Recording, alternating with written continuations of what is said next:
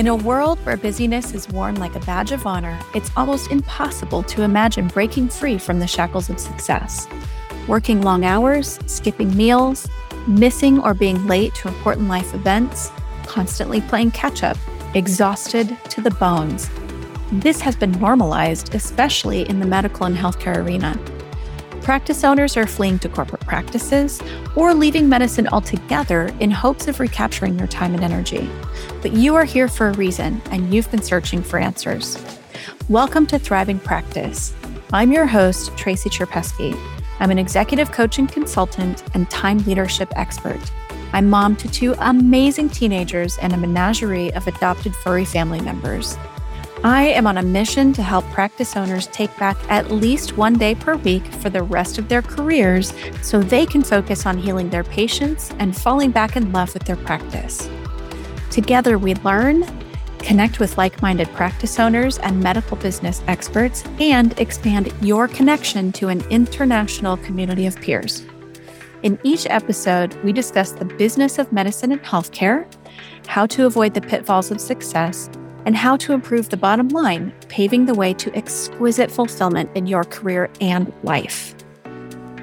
Join us each week to learn how you can grow your practice while focusing on what you love most. You'll want to take notes. So let's go. Hi, everyone. Thanks for tuning in today for a new episode of Thriving Practice, the business podcast for medical and healthcare practices where we help provider owners grow their business and take back their time. In today's episode, I am speaking with Matt Zemon, psychedelic medicine expert, best-selling author, and CEO and co-founder of Happy, a mental wellness company that specializes in psychedelic-assisted ketamine therapy along with digital therapeutics that promote life-transforming outcomes. Funny, Matt and I also learned that we are nearly neighbors. We live about five minutes away from one another in Chapel Hill, North Carolina. So that was a pretty cool connection. So, on to the episode. I learned so much in this interview with Matt. We talked about the benefits of therapeutic psychedelics, who could benefit from using them, and what microdosing is. We also talked about expanding human potential, which I found really intriguing. Now, in case you're feeling some resistance to this topic, I invite you to get curious about the possibility of supporting individuals with treatment resistant mental health conditions such as depression, anxiety, eating disorders, substance mis- use, suicidal ideation, and post traumatic stress disorder. Think of the people in your life and practice who have profoundly suffered and have tried everything to no avail. Now, as Matt says, psychedelics aren't a cure, they are a catalyst to change. He shares some statistics that were pretty mind blowing. In one study, 89% of individuals with depression and anxiety experienced an improvement after a ketamine protocol. Now, there are other psychedelics that show promise in treatment for mental health disorders, though the only psychedelic that has been approved by the FDA for this specific use is S-ketamine, a nasal spray for treatment resistant depression and acute suicidal thinking. Ketamine, the other one, was approved as an anesthetic in 1970, but using it to address psychiatric conditions is considered off label, so it can be accessed, but only with a prescription from a medical provider. Matt stressed the importance of finding the right prescriber who will help you in the way that best supports your healing or the change that you seek, either with a guide, coaching and journaling, or in another way. What I found really interesting is the success people experience when they combine ketamine therapy with setting a clear intention, meditating, journaling, and focusing on creating new healthy habits. Matt's parting wisdom is this Remember that not all providers are equal, so get clear about the treatment and support you desire if you choose to explore psychedelic therapy. If you choose to go the retreat route, ask a lot of questions about the number of participants, prescriber credentials, and the medical capabilities of the facility where the retreat is being held so that you find the right fit for the experience that you want to have. From the practical application of ketamine or other psychedelic therapies to the business model of Matt's telehealth company, I found this conversation both intriguing and promising in terms of the potential healing and positive impact for people who suffer with treatment resistant mental health conditions. Imagine a world where people can be free of the debilitating effects of trauma and treatment resistant mental health conditions. Now, to me, this is mind blowing. So I want you to listen and just open your mind to the possibilities that come from this growing field of research and application for therapeutic use. You know what to do next? Grab a beverage or a snack, or lace up your walking shoes and settle in to listen to Matt and his incredible insights. Matt, it is so good to have you on the show. Thank you so much for coming today. Tracy, thanks for having me. I'm excited to be here. I am just thrilled. We just learned that we're practically neighbors. We live not only in the same town, but like a stone's throw from one another. So please share with our listeners where you're calling in from. It is wild. I have this is my first Chapel Hill, North Carolina podcast. Super excited to to be able to meet up with you at the uh, the coffee shop up the street. Totally. I think we both were just there today at different times. we times. were. Yes, different times. oh my gosh, what a small world. Well, I I am really excited to share like what you do and who it's for and just to tackle this what I think is a topic with a lot of misconceptions and talk about what the benefits can be. So, I think, you know, just take it away. Tell us the name of your company, what you do and anything else you want to tell us and we'll go from there. Sure. I mean, I have as just as an introduction, um, I have a, of a book out called Psychedelics for Everyone, which tells some personal stories, um, kind of gives an overview of, of psychedelic medicine, and then it goes medicine by medicine and what's the research, what are the how do you use these medicines, what are the pros, what are the cons, what do you need to know, um, and that's um, we came out on October third and became a Amazon bestseller in 19 categories. It's kind of wild. So we're just, wow, I'm getting tremendous traction on that. So it's super exciting. And then I have a telehealth company where we're transforming lives using psychedelic assisted ketamine therapy. Um, but right now it's only available in Florida. So, uh, but hopefully, as, as listeners later on down the line are listening to this, we'll be in other states. Wonderful. So, can you tell us a little bit about microdosing and also maybe put our fears to rest about the big bad ketamine, the thing that we hear so much about in the news right now. All right, two different questions. Let's let's start yeah. with um I'm going to actually start with the end of your second question. So put our fears to rest. So it's so it's been fascinating to me recognizing all the misconceptions I had about psychedelic medicine as I've started this journey. I'm brand new to this. I'm an accidental psychonaut. Um, I didn't have my first psychedelic experience to a little bit over three years ago, three and a half, four years ago. And it just it opened my mind to a set of possibilities and a in a world that I did not know existed. And went right back um, into school, went and got a master's in psychology and neuroscience because of that experience, and learned that when you think about drugs that cause harm to yourself or others, like alcohol is on the far left hand side of that chart. Um, alcohol, tobacco, really, really, really problematic. And if you go all the way down to the right hand side, you have things like mushrooms.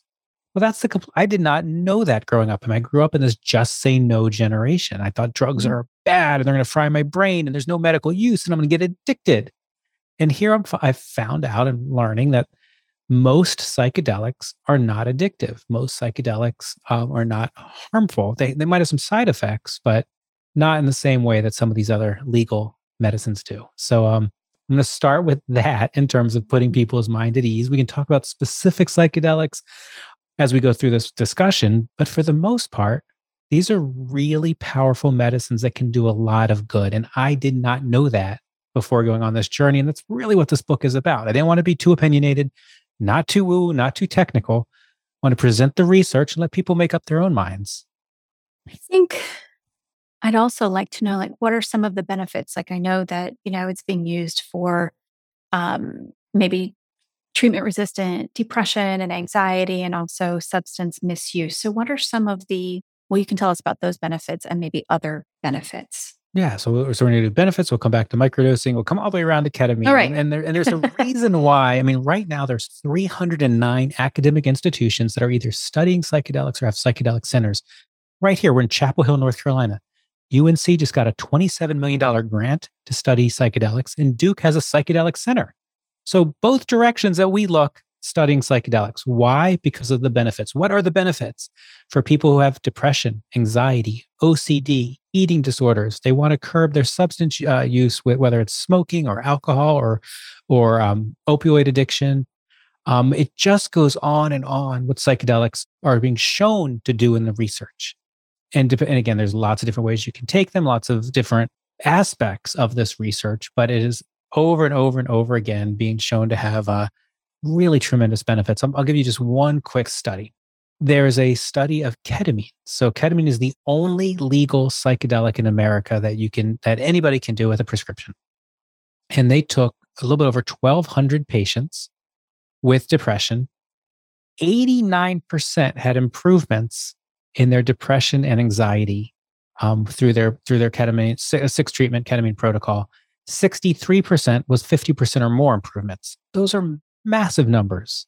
And that's it's it's a relatively easy substance to uh to take. It's it, it's it's very doable for the average person. Um, MDMA, it's one more statistic. Um, it's it's finishing their phase three trials right now. FDA has declared it as breakthrough therapy, and they're using MDMA on people with treatment resi- post traumatic um, stress disorder, treatment resistant post traumatic stress disorder. Um, so we're talking about veterans, first responders, victims of uh, sexual assault, and nothing's worked.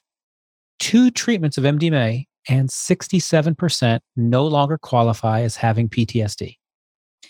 So with these kind of numbers, the public's taking notice, academics are taking notice, journalists are taking notice, and um, yeah, there's a, there's a lot to offer here. That's remarkable. That is remarkable and just the suffering, right? The suffering that people endure with PTSD unnecessarily, other, unnecessarily, because this yeah. because this prohibition we've lived through. I, mean, I was born in '72. My entire life was in this prohibition. I didn't know there was a prohibition. It just was. Mm-hmm. Well, I remember now, the commercials with the frying eggs and and the commercials. Yeah, yeah, yeah. All the so there's so there's yeah. there's medicine that can make a difference. Interesting. And people just need to find it. And now the FDA is actually starting to approve this, which I think is also very interesting, right? That this is used for medical purposes. It's really needed. I mean, so mm. ketamine again was legalized by the FDA back in I think 1970. So, but but as an anesthesia, it wasn't as for mental health. But so it's used off-label today in most cases for mental health. There is a type of ketamine called S-ketamine that was actually specifically FDA approved for mental health. It's it's very very expensive. You have to go into a clinic, and it's a um, there's no research that says it's any better than the generic. But the FDA has now they're looking at MDMA breakthrough therapy. They're looking at psilocybin breakthrough therapy, and we should have both of those legal. MDMA in the next two years, MD, uh, psilocybin in the next three or four, and again more options for people who uh, who right now are, are being forced to kind of if they, if they, get lucky they get into a clinical trial. But otherwise they're being forced to either travel somewhere or do medicines other than ketamine illegally here in the states. And that's just not ideal. It's not it's not ideal to ask people or force people to do something that uh that's illegal. Right. That might land them in prison or some Mm, yeah that's not ideal yes and also it's not it's not equitable if it's that far out of reach. I think that's the other side of it is that if it's not been approved for medical use and it's not being offered legally, then only the people who can afford, who have the resources to travel or to buy themselves out of prison if they need to, you know, yep. can have access to this. And so that that discounts and locks out a large portion of our, you know, the population.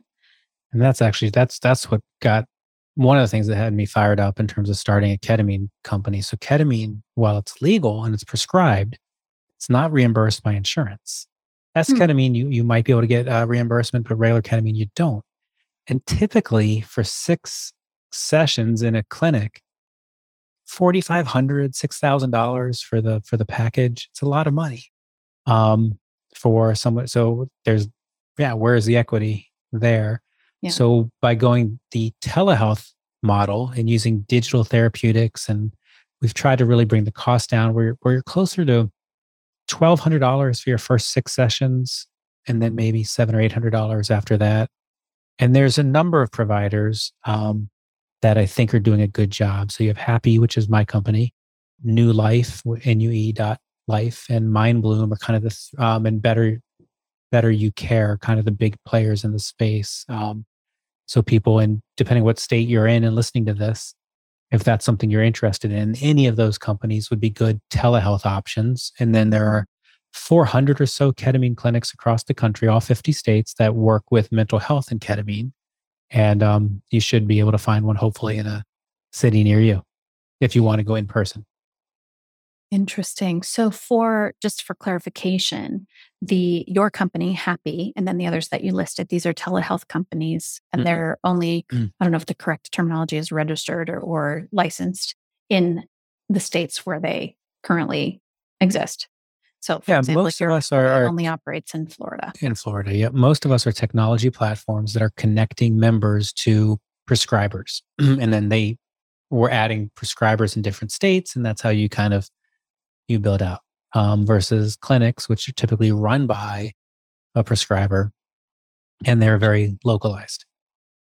Gotcha. So if you want to, well, I think one of the things that telehealth has done just across the board is make medicine more equitable. Again, this is something like they're having some clients that I've worked with, you know, serve the, I, I saw a terminal, a term today that I thought was really interesting. It's not necessarily just underserved it's over ignored communities, which I hmm. think is really interesting. I've not heard so that. Ha- isn't that interesting? Yeah. So food and medicine deserts, for example, right? So we have that, but you can bridge that gap with telemedicine, which I think is something that's it's here to stay. I think, you know, COVID helped expand that a lot and accelerate, I think, the growth of that. It really did. And it really it allowed for a, in a, almost a large scale trial, it allowed for outcomes to be compared of telehealth versus in, in person. And I think the research is pretty clear. There, there certainly isn't a negative, and there might even be a positive um, from a consumer or patient perspective of, oh my gosh, I don't have to travel and wait in the waiting room and have all this other impacts of going and trying to see a practitioner. Um, it's yeah, way more convenient. People who, who avoided doctor visits are signing up for telehealth just because of the, the efficiency of it. Yeah. I mean, my preference would be, you know, if my appointment's for a half an hour, it might be 40 minutes if I'm waiting a little bit. Mm-hmm. And that's mm-hmm. it. so yep. like, like I don't have to drive across town or anything. right. It's a big deal. It is a big deal. I mean, our time is precious, our energy is precious. I think we're all a little fatigued from just all of the stress of the last couple of years. And so if we can remove some of the stressors, why wouldn't we? Exactly. There's just so many wins in there. So is this your business model just briefly? Sure. This is it the telehealth component that helps reduce the cost of doing a treatment?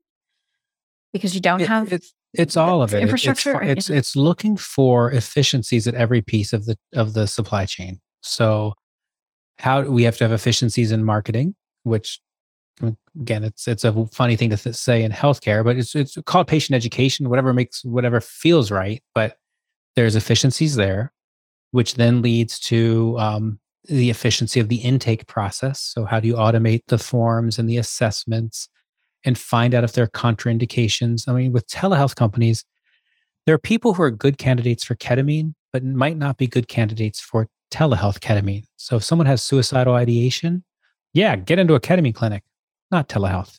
Right. Uh, super high depression, again, not telehealth, mm. um, but maybe ketamine. So trying to figure out who is this patient efficiently and then getting them to a prescriber at an affordable uh, medical intake. That's an efficiency. Then getting them to what we call guides, which are unlicensed but trained specialists in preparation and integration. So the things that go along with ketamine. And then giving them everyday activities to help develop what we call happy habits. Other companies have different variations on this to um, to help them make the positive change in their uh, changes in their life. So the, the psychedelic medicine is not a cure. You're not going to take a pill like it and oh my whatever's gone it's a it's a catalyst for change and the um the digital therapeutics really help reinforce that positive activity by helping people journal and meditate and become aware. So there's efficiencies kind of in all of those different areas. And then sorry one other piece is, is even efficiency in the medicine is just working finding the, the compounding pharmacies that have uh, um, are known for their their quality and then finding affordable shipping routes. Every piece of this has been looked at to try to make it as efficient as possible to increase access by increasing affordability. So many wins. Again, looking at it like as a business person, like there's just so mm-hmm. many reasons that this business model can be successful. And I think everybody who gets to be a part of it gets to win. The providers, the prescribers, the you, the owner, the founder of this business, and also your patients who come through, your clients or patients who come through. Really interesting. So you talked a little bit about the guides who prepare. I'm curious about that. Well, it seems very efficient to me that you could go on a journey of maybe six or how 12, you know, doses with guidance and all of that, and basically knock down the barriers to healing, right? So I'm curious how one prepares for this. So it seems like a journey to me. And it seems it like a there's a journey within is what we call it. yeah. Preparing oh, for that. your journey within. And mm-hmm. uh yeah, so I mean, it's starting with with uh, we we give everybody an integration uh, preparation journal. So it starts with what is your intention? What why are you here? What brought you here? What what do you hope to to learn or to heal or to see or to resolve? Asking those kinds of questions and asking the person to take some time, think about these things for a little bit, journal on these things for a little bit, and then really come clear. I I would like to have change my relationship with my children. Great. That's a good intention. I would, this piece of my personality is not serving me well. And I want to understand why I'm still doing it.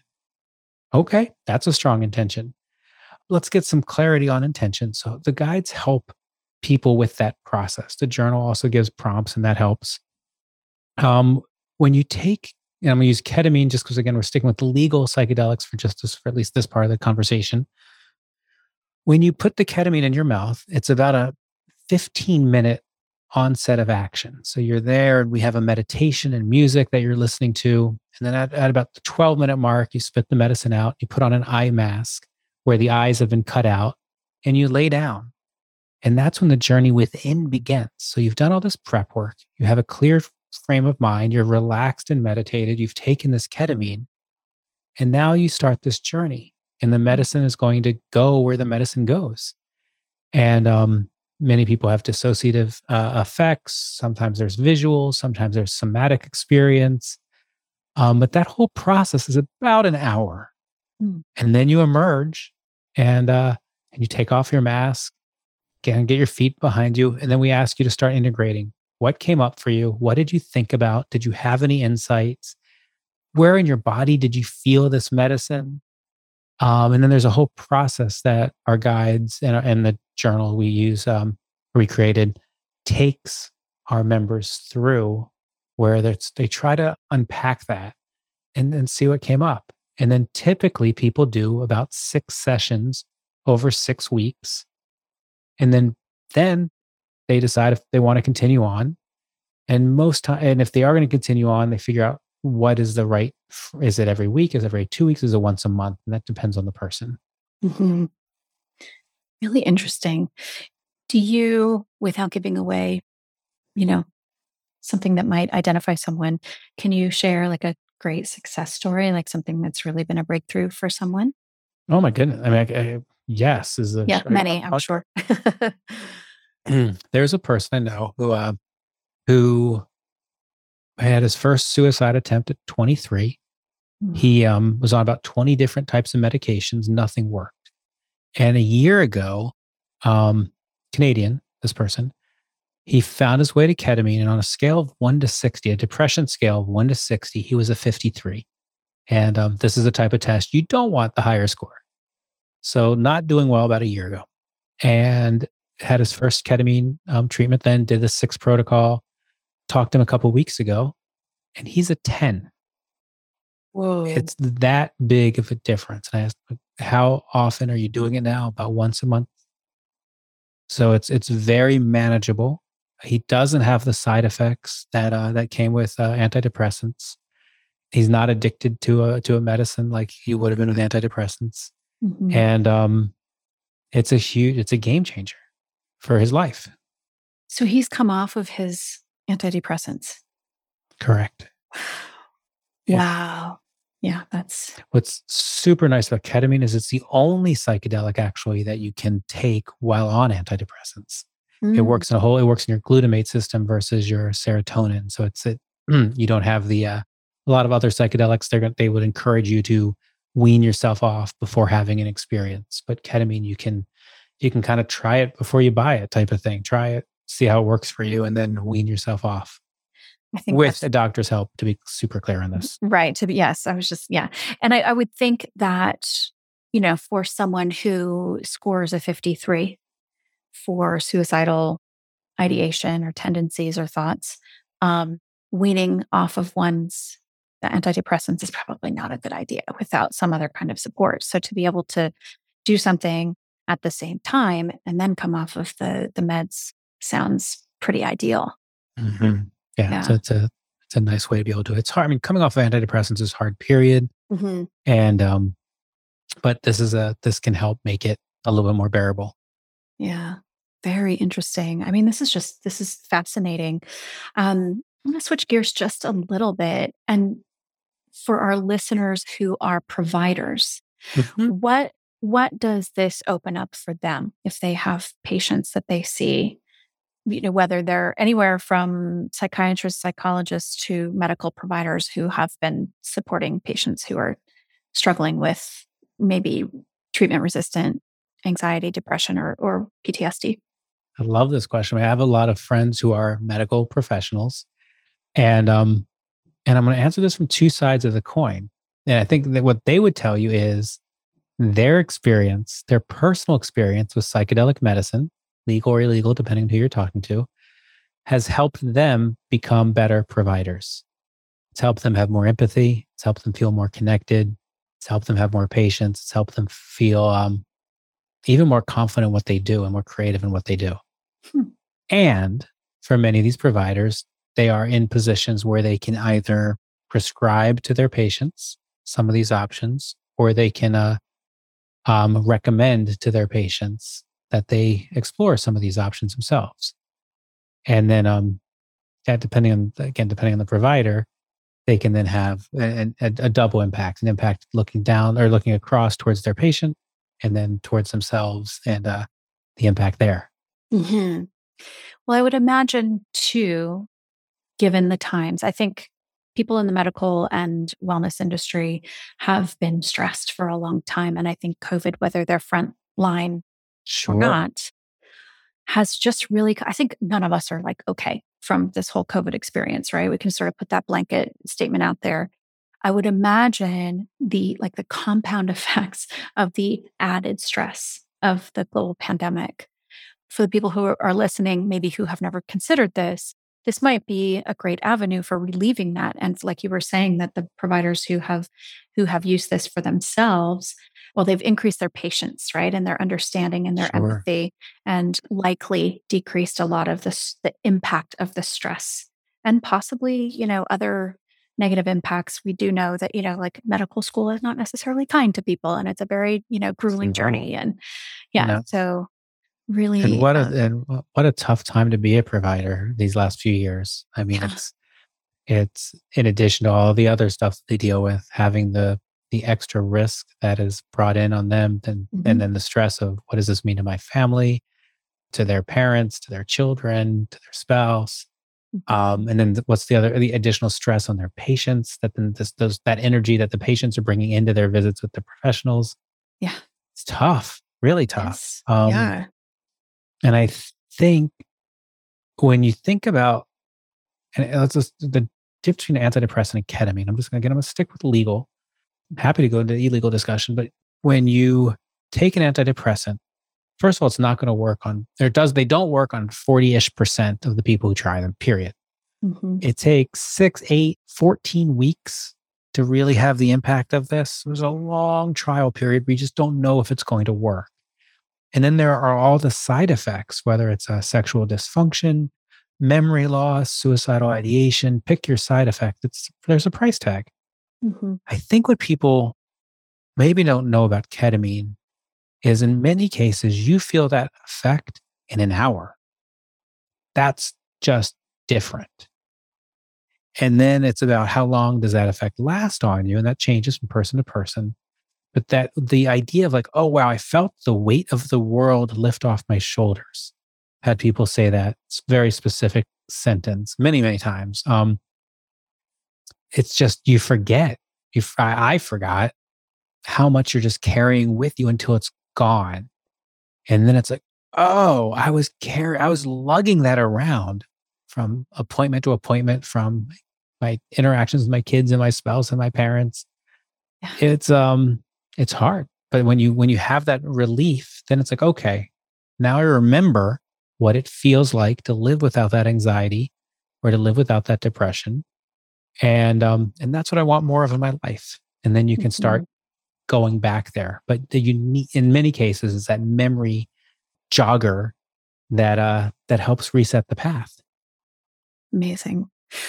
I'm a big vision sort of thinker. So, of course, my mind goes straight up to 50,000 feet. I was like, sure. hmm, imagine the ripple effect of supporting people in healing and overcoming, you know, internal barriers, that heaviness. When you were saying lifting the weight of the world, I thought, wow, you know, every person who I know who deals with depression talks about the heaviness of it and that that's hard even when talk therapy and all kinds of different things, it's really hard to shed that.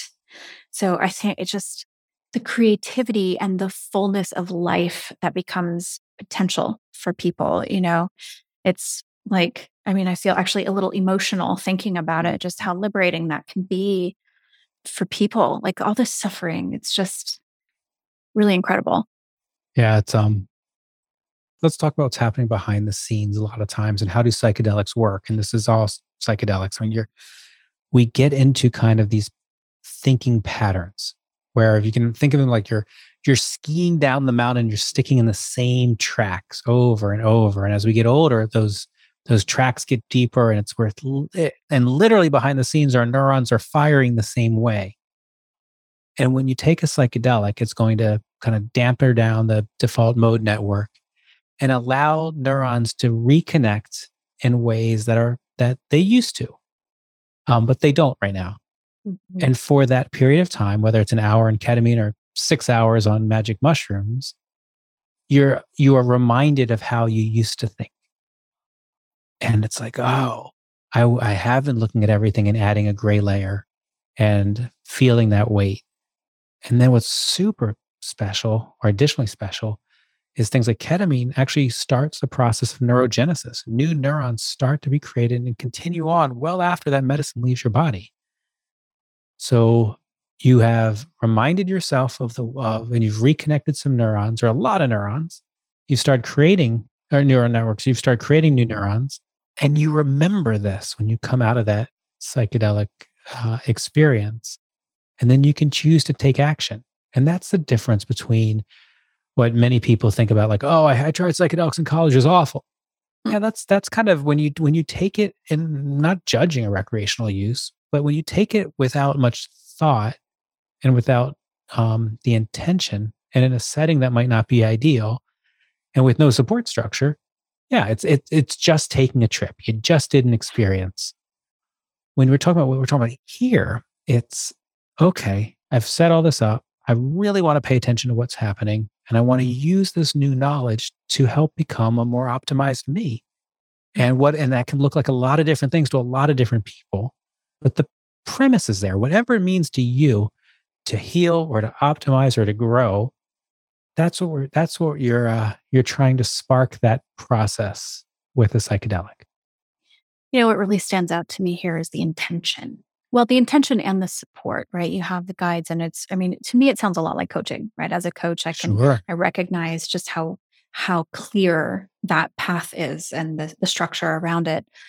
And I think, you know, again, no shade to recreational use for things, whatever, but it's, it's setting the right intention and setting the right conditions or the most ideal conditions for this journey toward what it is, the outcome that you desire and maybe even better, right? Absolutely. I think that's so. why coaches use companies like ours mm-hmm. because mm-hmm. okay, you no, you you can't prescribe the medicine, shouldn't prescribe the medicine. You don't have all the expertise around the ketamine, but you're in the discussion with the participant.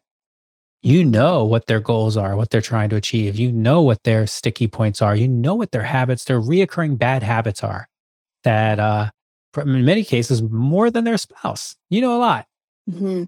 And if you can refer to a company that can help with the medicine, and then you're acting almost like the guide on both sides of it. Are you prepared? Are you ready? Do you know you're going for? Let's be clear. You take your medicine, come back out. How did it go? What's going on? What does that mean? What does that look like? How's that going to, what, what actions are you going to take? And you mm-hmm. can help the 3D world, that, that linear process of integration as people are coming out. Not having, you know, and I, I imagine it's not about advice. It's about, uh, just bringing out that internal healing or internal uh, intelligence out of that person and um and just encouraging them on the path that they're on really powerful wow so for our listeners who want to know and learn more or maybe even if you're in florida and you want to connect directly with happy where can we direct people to find you and your company? sure so a couple things for me if you go to mattzemon.com um, and actually go to mattzemon.com slash thriving practice you'll have a guide to microdosing that you can download. And we should talk about microdosing just before we go. And then, um, and then that has my LinkedIn and Instagram and, um, and my, and my company website. It's happy.me. So happy with two eyes dot me. And then my book, Psychedelics for Everyone, is available really everywhere that books are sold. Um, hopefully at your library soon. That's that's in process. And then uh, and our audio book comes out in less than two weeks. And uh, and that's yeah, I think that's a treat. You had asked me about microdosing early on, and we got yes, we went down other rabbit holes. We, we did. Come back out for a second. so, microdosing, for those who don't know, is when you take a sub perceptual amount of a psychedelic. So, typically, it's somewhere between one tenth and one twentieth of a dose. So, a very, very, very small amount. When you've dialed in microdosing perfectly for you, you don't feel it which means you can drive, you can go to work, you can eh, do everything you do because you don't feel it. But theoretically, behind the scenes, what it's doing is it's just turning the. Eh, the blues are a little bit bluer, the grays are a little bit less gray. You feel a little bit more connected, you feel a little bit more creative. That's kind of what the research says happens. And you take most people microdose using one of two protocols. Um, one protocol is that you take it four days in a row, and then you skip three days and you do that for about a month and then you take two weeks off the other protocol so that's the paul stamets protocol and he actually mixes the the mushrooms with a couple other different types of non-psychedelic mushrooms um, and he believes that's the best stack for cognition creativity and everything there's another uh, person dr james fadiman jim fadiman who his protocol is you take it on day one it's still in your body um, on day two it leaves your body on day three, and then you do it again on day four. And again, you do it for a month, give yourself a couple of weeks off, and you can repeat. Both are very uh, accepted, normal protocols. And then, then there's a lot of inf- uh, everything from like, well, okay, how do you figure out what's the right dose, and all that's in this in that microdosing guide I was talking about. But it's uh, yeah, you if you're doing it right, you don't feel it, and you can function in your everyday life. So it's not something to be uh, once you dial that in and you know what that dosage is for you, it's not something to be scared of. That's that's good to know because I think you know, again, especially for those of us from Gen X and we grew up mm-hmm. with all of the just say no and you know Nancy Reagan and all that. I think there's a lot of fear. I, I mean, even just like as I was preparing to have this interview, I was like, "Whew, I got to check some you know bias here." and set it to the side. And it's not because I have necessarily strong judgment or any experience at all, but just all that, all of that propaganda and the, you know, marketing, I guess, advertising and all of that around sure. around what can happen that your brain is going to fry like an egg and all that great stuff. So, you know, I I have found this conversation one to be very enlightening, but also like I feel like it opens up an entire world of possibility, especially for people who have been suffering. Obviously, we can maybe non suffering, worried well types can optimize. And I think that's also, you know, very desirable. But I, I see, you know, a greater application to supporting people who really haven't been able to find a way to feel better and to break through that. I think that's just tremendous. Yeah, it's, beautiful. And finding, yeah. and that's that drives me every day. How do we help people feel better? And because psychedelics are, are working on so many different things, because so much of it relates back to how we process things that have happened to us in the past and how we think about the things around us. So, all that same, it might manifest differently for you than it does for me, than it does for the person down the street, but the, the mechanics behind it are often similar. Mm-hmm. And, um, and psychedelics can be, can be powerful cures for that.